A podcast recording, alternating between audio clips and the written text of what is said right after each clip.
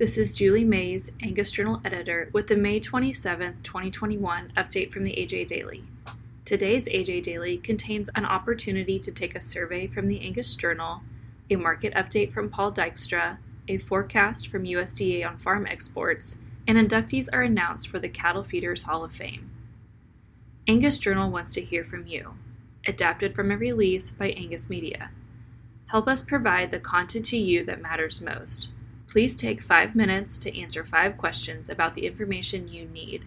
To take the survey, visit angus journal dot net. C A B Insider Market Update, adapted from a release by Paul Dykstra, Certified Angus Beef, L L C. Weekly slaughter headcounts are the key data points gauging feed yard currentness and record box beef values this spring. Outcomes in those two metrics, while both dependent on slaughter rate, are working at odds with each other. A typical May market is characterized by tight supplies of fed cattle to meet demand for certified Angus beef brand middle meats for grilling season. However, this May, the cattle are reaching new heights for C A B and prime percentages, but processing flow can't satisfy spring demand. Last week's six hundred sixty-nine thousand slaughter total was a large highlight within a string of less robust weeks. Reports indicate that this week's total will be closer to six hundred forty thousand as packers intend to ease the pace on Saturday, providing plant personnel a break for the Memorial Day holiday.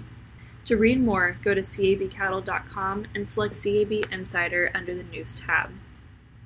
U S D A forecasts record farm exports in fiscal year twenty twenty-one, adapted from a release by the U S D A. The U S D A's Quarterly Agricultural Trade Forecast, released May twenty-sixth, projects fiscal year twenty twenty-one U S farm exports at one hundred sixty-four billion dollars, the highest total on record. This represents an increase of twenty-eight billion dollars, or twenty-one percent from last fiscal year's total, and a seven billion dollars increase from U S D A's previous fiscal year twenty twenty-one forecast published in February. The annual export record of one hundred fifty-two point three billion dollars was set in fiscal year twenty fourteen. Key drivers of the surge in exports include a record outlook for China, record export volumes and values for a number of key products, sharply higher commodity prices, and reduced foreign competition.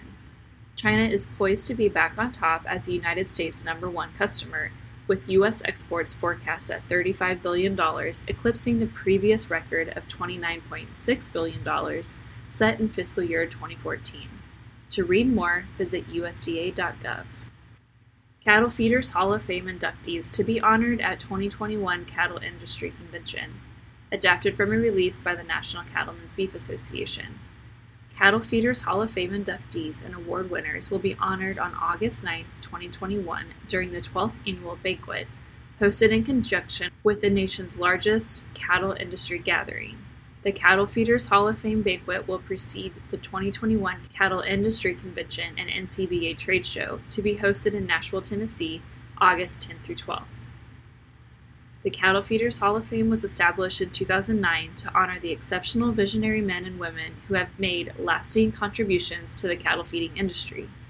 Inductees for twenty twenty-one are Johnny Trotter, President and C E O of Bar-G Feed Yard in Hereford, Texas, and Steve Gable, founder of Magnum Feed Yard in Wiggins, Colorado. For more information, go to N C B A dot org. Today's A J Daily was compiled by Paige Nelson, field editor for the Angus Journal. For more Angus news, visit angus journal dot net.